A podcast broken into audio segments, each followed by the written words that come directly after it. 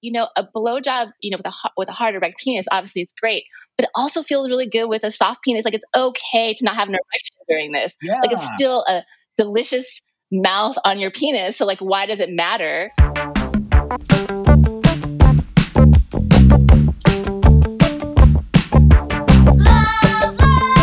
Welcome back to Bad in Bed, the queer sex education podcast. I'm Gabrielle Kassel. And I'm Bobby Box. And we are queer sex educators and journalists. Later on in the episode, we're going to be talking about how to queer your sex toy collection with Fun Factory expert Kristen Tribby. But for now, Bobby, I want to let you in on what me and my therapist talked about this week. Okay, you do that because I've ghosted my therapist, as is normal for me. So uh, please go on. I was just talking about this with a friend. Almost everyone I know has ghosted their therapist. Yeah, and like you come back and you're like, okay, you were right, but you know, I know it's gonna happen, but I'm not ready just yet. So, obviously, my bisexuality exists in a way that ebbs and flows, and there are some days where I feel like that label doesn't quite fit, and other days Mm. where it feels really validating to me. I've kind of expressed those feelings on the podcast before. right. Recently, something that I've been thinking about as I've been flirting with folks, and I'm back on the dating apps, lol, We love. is I find myself being particularly defensive around my bisexuality with people who are giving off signals to me that they might be anxiously attached. Like, have you heard of attachment theory? Yes, but I don't think I'm as familiar as you are. So Okay, let me spark notes version you. you- okay, So, attachment theory basically says it sounds kind of doomsday, but it basically says that the way that our caretakers cared for us or not when we were children affects the way that we receive and show up and our receive love and show up in our relationships today. okay, that makes sense. So, folk who are anxiously attached typically had caregivers who were not consistent. And therefore, today, long for a loving relationship, but once they get into one, are constantly afraid that their partner is going to leave them. Okay, And so, what that looks like in practice is somebody being like kind of needy okay, yep. and like, you're not going to leave me, or like, like, please never abandon me, or, you know, kind of like that kind of vibe. hmm I guess it's like 25% of the population like is anxiously attached or at least that's the statistic my therapist gave. And if you told me it was higher than that, I would believe you. Same. But I've been flirting with a number of folks recently who I'm picking up on the fact that they might be anxiously attached. And I was talking to my therapist about whether or not long term it is possible for somebody who is anxiously attached to be with somebody who is bisexual. And the reason I ask that question is because I feel like those are the folks who would be most susceptible to fearing the myth that bisexual folks are more likely to cheat on their partners, you know, specifically with somebody of a different gender than their own. Right. Yeah, I feel like it's oh, there's always like an air of feeling threatened Yes. in that like I will never be able to give you everything that you need. That makes sense. That makes a lot of sense actually. Oh, yeah. So I, you know, I asked my therapist this question and she was like, that is a really interesting question from a philosophical standpoint. Yeah. But she did assure me that she has seen a number of people who have a history of anxious attachment work on those anxious attachment wounds in order to show up to their bisexual partners and not just be anxious messes the whole time. Right. So I guess that's comforting. But in general, it highlights for me this concern or this question of how do I, as a person who is bisexual hmm and who feels deeply, deeply monogamous, Right. how do I convey that to a partner, anxious attachment style or not? Like, how do we as bi folks, like, assuage fears that they have about the fact that we're bisexual without like putting ourselves down? Yeah, honestly, it's something that I mean, like you, I kind of struggle with bisexuality, like even the label itself. I, I struggle with labels in general, but I also fall into the bisexual trope where everyone's like, well, bisexuals just can't make up their minds. Mm. Do you know what I mean? And I'm like that with my relationship style, with if I even want to be with somebody, if I want to be single, or how I want to carry on my life. I can barely decide what I want for dinner. Do you know what I mean? Like decisions are not my cup of tea. And through my therapy, I found out that making decisions for me as an anxious person is really difficult. And I almost always regret my decision because that's just who I am. Oh, Yeah. And I will be like, well, you made the wrong decision, but of course you did. Like it's just always like down talk like that. and so I guess my question for you is like, it's bigger for you than like man or woman or man or bi- non-binary person. It's just like, Yes. like actually, what is my preferred relationship style? Exactly. Yeah. And I mean, it would make sense. Like, I've actually, you know, how I like to do like a little bit of research before each uh, chat that we have. You and I, as journalists, we both know that you can find a study to prove any point. Like, no Mhm. matter which angle you're coming from, there's a study that can help. Wait, what did you find? So, this one is in the Psychology of Sexual Orientation and Gender Diversity, which recruited 6,000 people and found that bisexuals rated monogamy as less of an enhancement and more of a sacrifice than heterosexual and gay and lesbian people. So, they find it, you know, a little more beneficial than most would. So it does kind of lean into the stereotype, but again, you can't ever say that because that is a finding that every bisexual person is more comfortable. Okay, but yeah, okay, so uh, great, love that. Once you Yeah. buck one social norm, it's easier to buck another social norm. Right. What the fuck though does that mean for me, a bi person who really feels deeply monogamous? Like I've really read all the books on polyamory, and I just don't think that that is a relationship structure for me specifically. So how do I validate people as they're getting to know me? Like how do I assuage those fears without being like I like no, don't worry about it. I like women more than men. I'm not going to leave you for a man. Yeah, and even like having feeling like you have to say that is so invalidating to your own sexuality too. It's like, well, don't worry because I like women more. Do you know what I mean? Like it is Yeah. also like I don't know. I always feel like as a bisexual person, you almost need to like be with somebody who's especially secure with themselves or just very educated on that topic because they need to know it's less of a you issue and more of a them issue. If you're entering a relationship, you're confident that you want that person and nothing but that oh person. Oh my gosh, yeah. So like where me, I'm like, am I? Do you know what I mean? Like I'm less sure. So I think that in your case, it's definitely going to be something that they have to work around. And with me, they're just gonna have to realize that they're with somebody who can never make up their mind. Do you like being with somebody who is really assertive yes. Yeah. in terms of decision makings, in terms of the bedroom, in terms of all things? In terms of every all of that. Mm, And I'm I typically date people where I take a back seat in terms of like they're the personality and I'm the quieter one. mm. I, and I like it that way. I think at one point I was like, "Oh, do I like do I like being overshadowed? Like I'm always overshadowed in my relationships." But I do think I like it that way. This might get too deep, Yeah. but do you feel like part of why making decisions for you is hard is because you lack security? Like, is some of some of that in play here?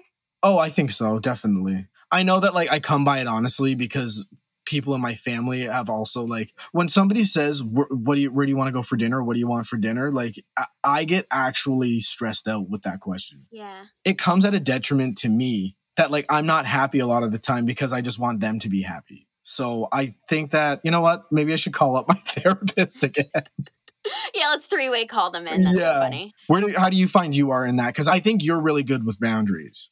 I'm good at boundaries. Yeah. I really dedicated 2021 to becoming better at making boundaries. For me, I feel really secure in a lot of aspects of my life. I feel s- secure in my career self. I feel secure in my financial self. I feel secure in myself as a athlete. I feel secure in mm-hmm. myself as a friend.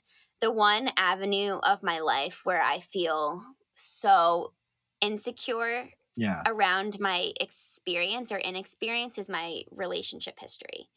And so I feel secure in who I am. And I feel like I hold a lot of shame around the fact that, like, I'm 27 and a half and I still mm-hmm. have not really been in a relationship. I've been in all these, like, little fucked up situationships, Right. But I haven't, like, had a long term boo who I'm Mhm. reaching milestones with. And I have a lot of insecurity with that, especially because over the last six months as I've gone on dates with folks, they're people who either have been engaged or have been married, Right. who are now divorced, who lived with a partner and then after six years decided it wasn't for them. And I can't help but feel behind. And I, oh, this is back to what we talked about, I think, the first episode. Yes. This, yeah. Just this idea of being behind, it, it haunts me. Yeah, and I find that especially this time of year that kind of is almost amplified because you know the holidays are about family and it is like, you know, like I've got friends who are, you know, they've got toddlers now, like children who are speaking to them and I'm like, oh. I'm in my bachelor apartment, not bachelor. I got a one bedroom, everyone. So, but you know, it, it is it it's sobering sometimes, especially now with like you know the pandemic's getting worse. It's very lonely, and you never feel loneliest than when you're it's the holidays. You know, the holidays are not a good time of year for me.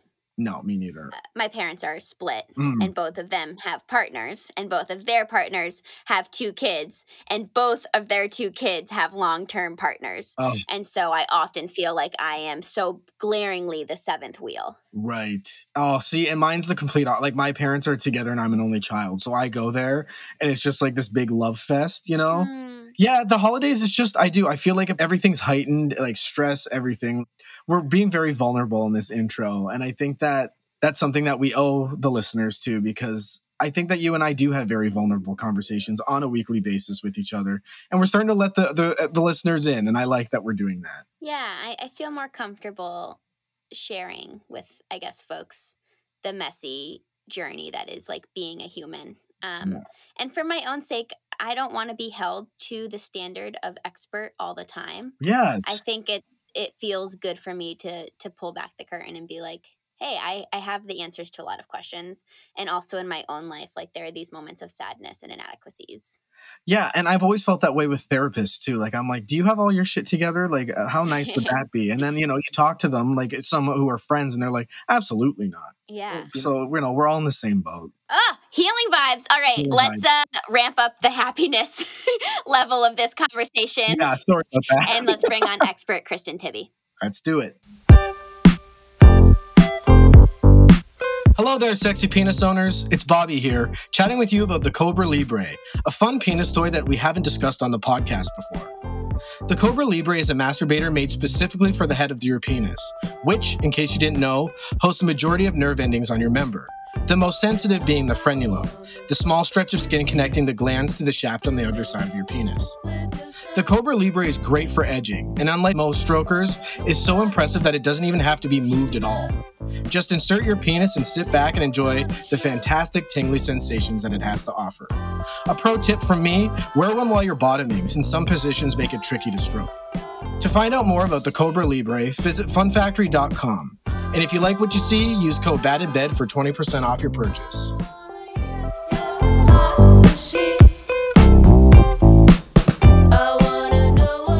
Today on the episode, we are joined by queer sex educator Kristen Tribby. In addition to teaching sex ed to the masses, she's the head of global marketing with Fun Factory. Kristen, so happy to have you on the pod. I am so happy to be here, and I am so excited to actually sit down and talk about all things queer sex toys. The world needs to know about it. So here we are. Wait, so Kristen, how did you even get into the role that you're in? Like, tell folks a little bit about your backstory, share your resume with us. Sure. Well, I actually used to own my own business. This was now, oh God, I guess it's about 18 years ago, which was a queer styling business. And I had um, been working with Babeland, and they started to ask me to come over and work on some of their marketing.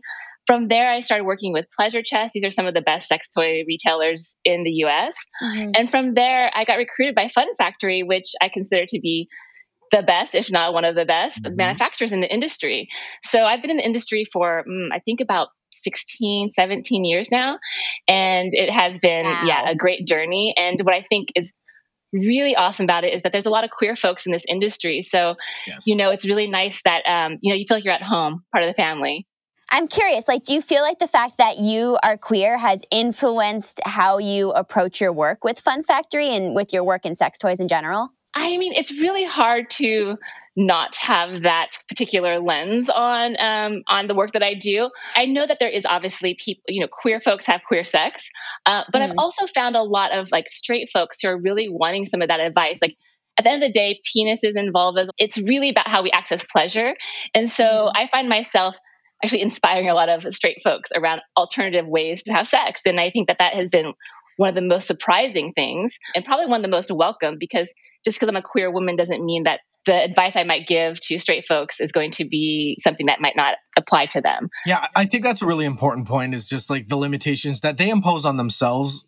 I feel that my sex life has gotten so much more interesting the more I've welcomed the queerness of sex into my life. Like, sure, I was closeted and you could say that that was part of it, but I also feel that I know things about my body and even bodies of other genders more than I ever would have known. Like how similar, for instance, the structures are. Like our genitalia is so similar in a lot of ways. I wouldn't have known that. I don't think if I would have done the digging as a queer sex educator. Absolutely. And I, and I think there's just magic in talking to people. Like queer folks are much more open about sexuality. So I think that we've had a lot of time to sit around with coffee or wine or whatever it is and talk about these hacks and talk about ways that we're accessing our body. And I think there's not a lot of permission given to a lot of straight folks, or they feel that they can't really be open around that. And that's why I feel like queer people have the best sex right. and should be in this industry helping to lead the sexual revolution um, or the new phase of that. So, yeah, I completely agree with you. The more you dig in, the more you talk about it, the more you discover things about yourself. And especially historically, there's been literally zero blueprint for queer folks on how to have the sex that they're having. As opposed to maybe straight folks, they go to a sex education class, they learn one one body part goes inside another body part, and then they kind of replicate that. Versus like for me, I feel so grateful that I have been having queer sex as long as I've been having sex because from the get-go, I've had to totally come up with the ways in which my partners and I pleasure each other. Yeah, I definitely agree with you. I feel like there's this this sense of creativity and you know, I always tell this also I, I mean I hate making this about like straight folks, but I always tell folks like, "Hey, you know, sex is not linear and at one point this like PIV understanding of sex that you have can fail you. And if you're mm. constantly relying on this process, you're going to be very limited. And then also when that process may or may not fail in the future, what are you doing? You're going to be starting in a state of almost fear around what your body's not doing instead of just celebratory and kind of adding in new ways of having sex while everything's still kind of working in the way that you intended. So I think there's just a lot of a lot of um, again like work that that uh, queer folks do in this industry that's really important for everybody to be listening to. Wait, I think this idea of sex being nonlinear is so interesting. Can you expand on that? Sure. Yeah. I mean, I think that, you know, sex being nonlinear is something that really comes out through queer sex, being that the way a lot of queer sex happens is you know there's not just like a, a build up then something goes inside of you then there's an orgasm there's a lot more play involved and i always like to say that some of the best sex we have doesn't actually end in an orgasm. And when you think about mm. the best mm-hmm. orgasm you have, you actually think about what you were doing to achieve that orgasm, not necessarily the orgasm itself. Right. And I believe that a lot of straight folks are focused on the actual orgasm, orgasming together, which is like a pressure I do not want in my life. Mm. And, yeah. you know, and that there is a, you know, foreplay. If you're lucky, then the penis goes inside, then there is ejaculation. And maybe, maybe, maybe hopefully the you know female body person had an orgasm before that ejaculation because mm. that is like the end you know the curtain closing end result of what's going to happen that evening and i'm not saying that all straight folks do that but i do think that is much more common and very limiting mm. and if you are continuously expecting that penis goes in vagina penis needs to be completely hard always going to ejaculate at the right time you're really placing a bet on the on the wrong horse so to speak. You know like it's not going to always work that way. Yeah. so sex being nonlinear could be also have to do with you know where we're at in our in our life. A lot of you know let's say um, people find themselves in their 50s reimagining their sexuality.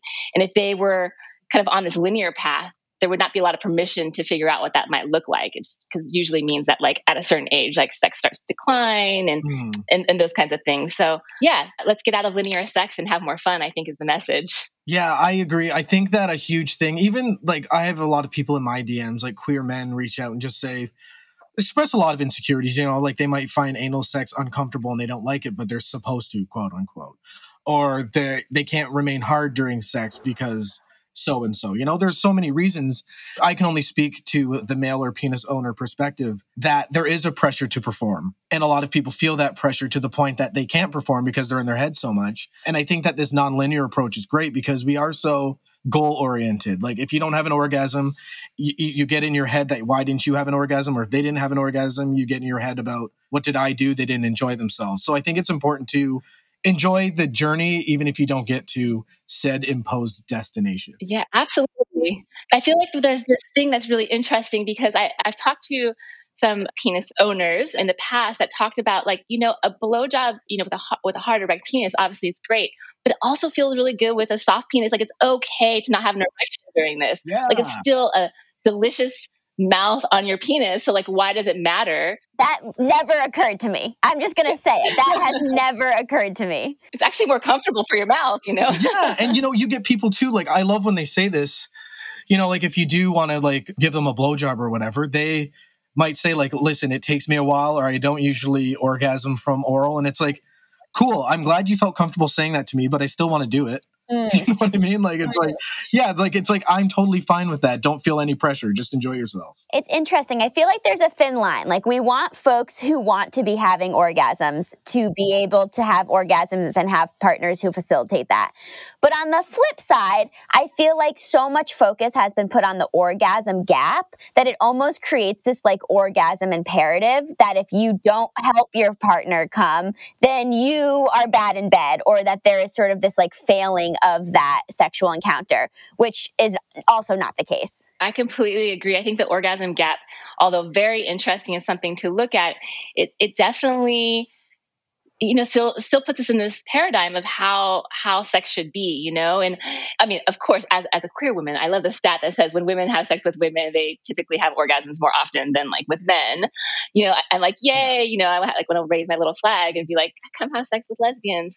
Um, but you know in general i think that you know we do start that kind of orgasm gap ends up being like this pressure uh, yet again. And one thing that's really interesting we found at fun factory was that we came out with um, Sundaze, which is a very slow gasm kind of product. And we found that in different countries, people with vulvas are responding differently. So it, what we're finding in the US that we're so task oriented. We, we really don't have a lot of time off work. We're like stressed all the time. The idea of taking a full Sunday to have a slow gasm is just not something that we have time for. And then when you talk to European folks, they're just like, this is the perfect toy because it actually allows me to play and take my time and part of me is like, yeah, and you guys are guaranteed 30 days of vacation every year. Interesting. Yeah. And I love that you brought up the point that like our time is so limited that it's almost like orgasm is something we just check off a list because I feel like the pandemic helped me kind of cultivate the slow orgasm and learn to appreciate it more because you know, you went from working and like, you know, going out to all you had was time because you were just stuck in your apartment. Honestly, I learned through the Manta, in fact, about the frenulum orgasm during the pandemic. And oh, yay. I truly, like, I'm not even lying. I think I, I, no, I don't think I've absolutely used it every single time I've masturbated since. So that's great. I love you know, to hear that because, you know, one of our campaigns, the, the frenulum based orgasm, came from digging into Reddit. And I was so fascinated because this is a really good example. Like, there's this thing that happens in, in stores when people shop for sex toys that a lot of time straight men will say to their straight female partner, like, hey, um, why do you need that when you have me? Like getting very uncomfortable with the idea of sex toys. Mm. And, you know, we really wanted to figure out ways to bring in, a, you know, a male, a penis toy into sex. And we started talking about the idea of like turn your penis into a vibrator. Okay, it worked really well. But at the end of the day, it really missed some of these other really fun things like frenulum based orgasms.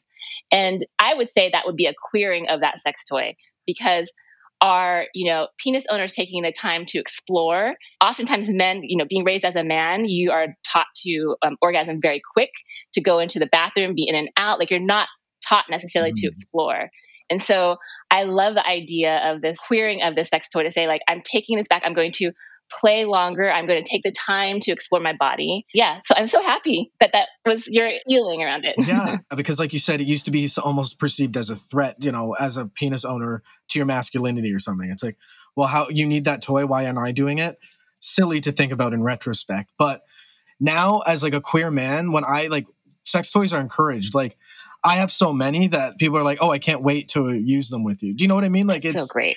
It's socialized in a different way that it's like encouraged. Yeah, and I just I think that that is a, a litmus test uh, a, a, bit to have a person come to your house and to or to be you know messaging them and, and talk about sex toys and how mm. to be celebrated when I think about yeah. people getting nervous, like I've talked to so many vulva owners who are like, oh, I, I'm just too scared to introduce a vibrator to my male partner. I'm too scared. And I'm like, but why? But why? Let's mm. just talk about, let's break that down because if this person isn't going to be invested in your pleasure, are they worth, are they worth it? is that really what you want to do? So I've always find that like, you know, yeah. what kind of lube somebody has in their bedside table, I'm a bit judgy about. What kind of sex oh, toys. Oh, that's funny. I mean, you know, that kind of judgment where you're like, no, you did not buy that lube that is like full of glycerin. No, I do the same thing, but I, I wouldn't have named it until you said that. I'm like, ah, yes. judgment is the wrong word. I, I think of it as opportunity for education. Mm. there you go. Time of the episode where I wax poetic about my new favorite Fun Factory product. Well, I've already talked to you about the Fun Factory Limba Flex, but after using it this weekend, I've decided that you should hear about it a little bit longer. The Fun Factory Limba Flex is available in a small and a medium. Personally, I like the small. It's about four and a half inches long, about an inch and a quarter wide, which is the same as a finger, maybe a finger and a half. Easy to clean, made of silicone, features a bendable core, soft to the touch. You can shape it to match the shape of your internal canals. Oh, I could go on and on and on and on and on about the Fun Factory Limba Flex. Check it out at funfactory.com and use the code word bad in bed at checkout for 20% off discount. Woo, we love a little money saving.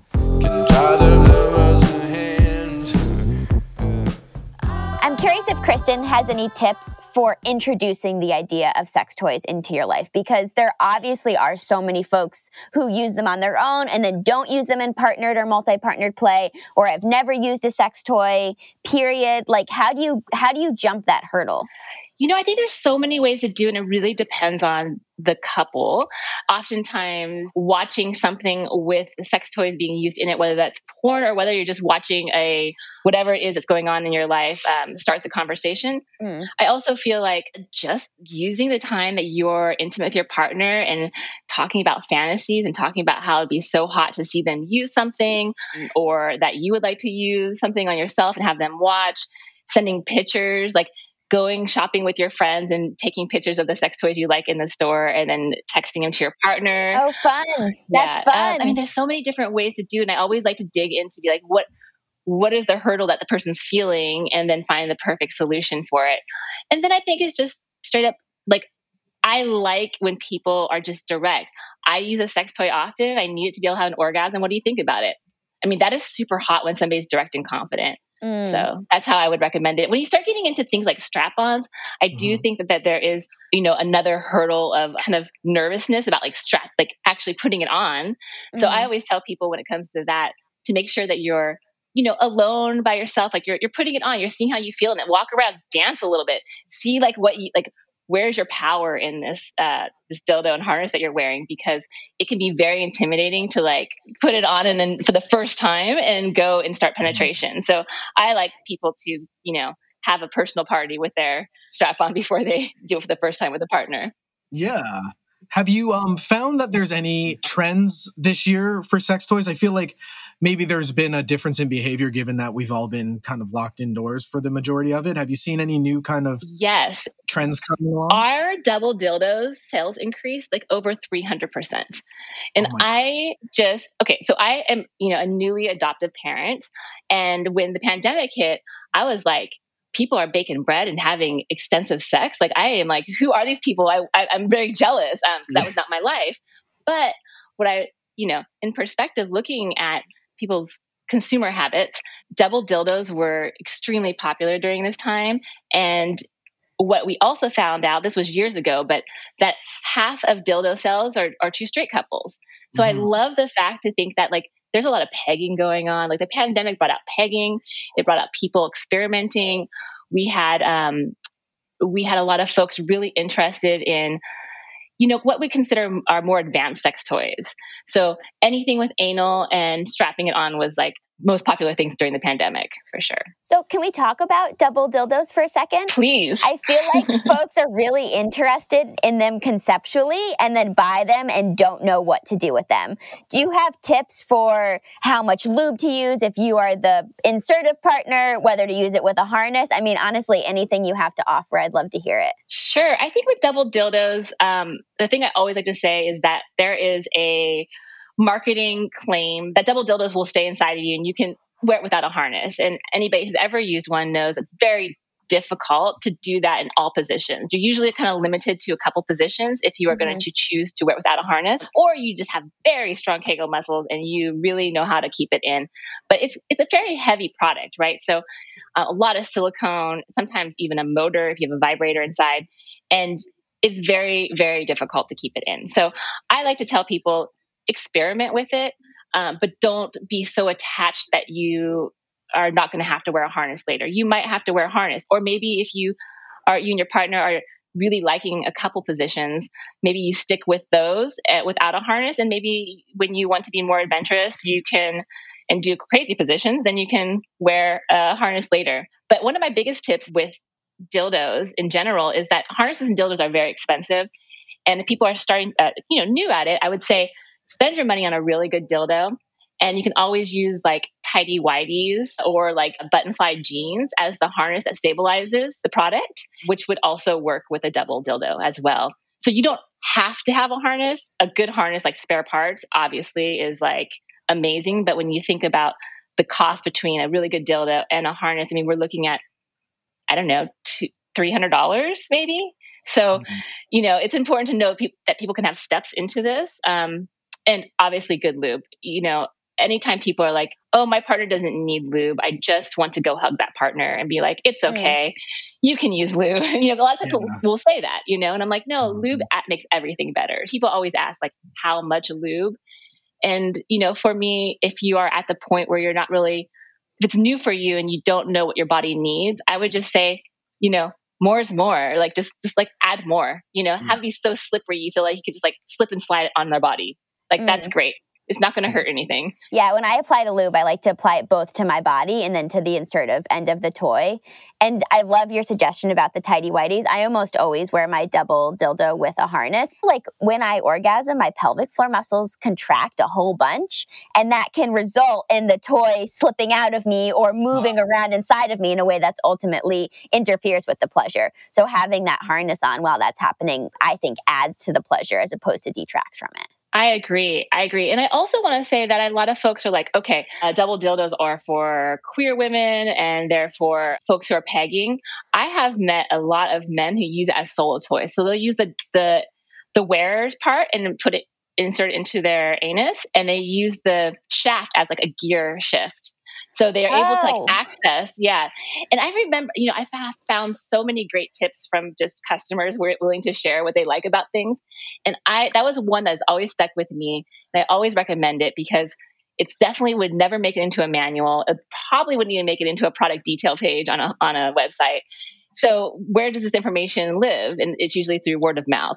So I, I, just really want to throw it out there that if you are a person who likes anal play, that this could be a really good use for double dildos for you. Something I wanted to bring up was gender and sex toys. So I feel like a lot of the time, you know, sex toys are labeled like for men or for women. For the most part, they're all made of the same parts. You know, we got silicone batteries, vibrate. So really, like you could use, say, a cock ring as a clitoral vibrator. Do you know what I mean? Like, absolutely. I think that maybe removing gender from sex toys is the next step. Yes, I completely agree. Yes, the, the, there's some limitations. So, for instance, and this is just me getting nerdy on marketing in the mm-hmm. sex industry, but the way that we have to put certain words into like a product detail page on our website has right. to be there for like what this what people are searching for. Mm-hmm. So if mm-hmm. you start going real general, um, it's really hard for people to get to you. And if you can't advertise because we're restricted, we have to use certain tools. But I agree that we are moving, and we have moved, and I think we've done a really good job at figuring out ways to make it more gender neutral to be um, more welcoming to a variety of different kind of sex practices and folks and you know we're still struggling with things like you know for instance in in german or in spanish french the language is very gendered. So to say right. people with a penis, it just becomes really difficult in certain languages. Like English is much easier to queer our language. Right. So it's just this kind of limitation that constantly happens. Um, but no matter what, the focus and the, and the work that's being done by a lot of sex educators and activists helps push us to new ways to figure things out but it's very slow it's really difficult well yeah and i know you know on the opposite end of that a lot of people buy sex toys of a certain color or appearance for gender affirmation purposes. Mm-hmm. So there's also that, you know, that people will choose a product based on its appearance. for that reason, that works against everything else we've just said. That's really true. I'm glad you brought that up. I c- completely agree with you. And I think it's really important to remember that not everybody wants something completely non binary or gender neutral. And then, Kristen, do you want to plug your personal channels, Fun Factory's channels? I mean, tell folks where they can learn more from you and more about Fun Factory. You can find us on funfactory.com. We are on Instagram and Twitter. Fun Factory USA is our Instagram. We have a global channel as well, which is Fun Factory on Instagram. But our most like localized content for the US based folks would be on Fun Factory USA. Oh my gosh, so many nuggets of information. Thank you so much for for hopping on this podcast with us. Thank you. It was really fun to be here. I can't believe it, but next week's episode marks the end of season two of the Bad in Bed podcast. On this episode, Gabby and I are chatting with none other than Lina Dune, the whip smart and elusive personality behind the wildly popular Instagram account Ask a Sub, where we'll be talking all things kink. From how to communicate your kinks to a partner and how to put them in motion, to Lina's experiences as a 24 7 collared sub, trust me when I say you won't want to miss it. Don't forget to follow Gabby and I on Instagram and Twitter at Gabrielle Kassel and at By Bobby Box. While you're at it, follow our sponsor Fun Factory at Fun Factory USA, our senior producer Vivian McCall at Pansy is Gay, and our producer Jeb Baki at Sarsaparilla underscore Sam. Music from the Bad in Bed podcast is provided by Hot Machine, a project from Philly bands Rubber Band Gun and Star Moles. I wanna know what it's like inside the heart.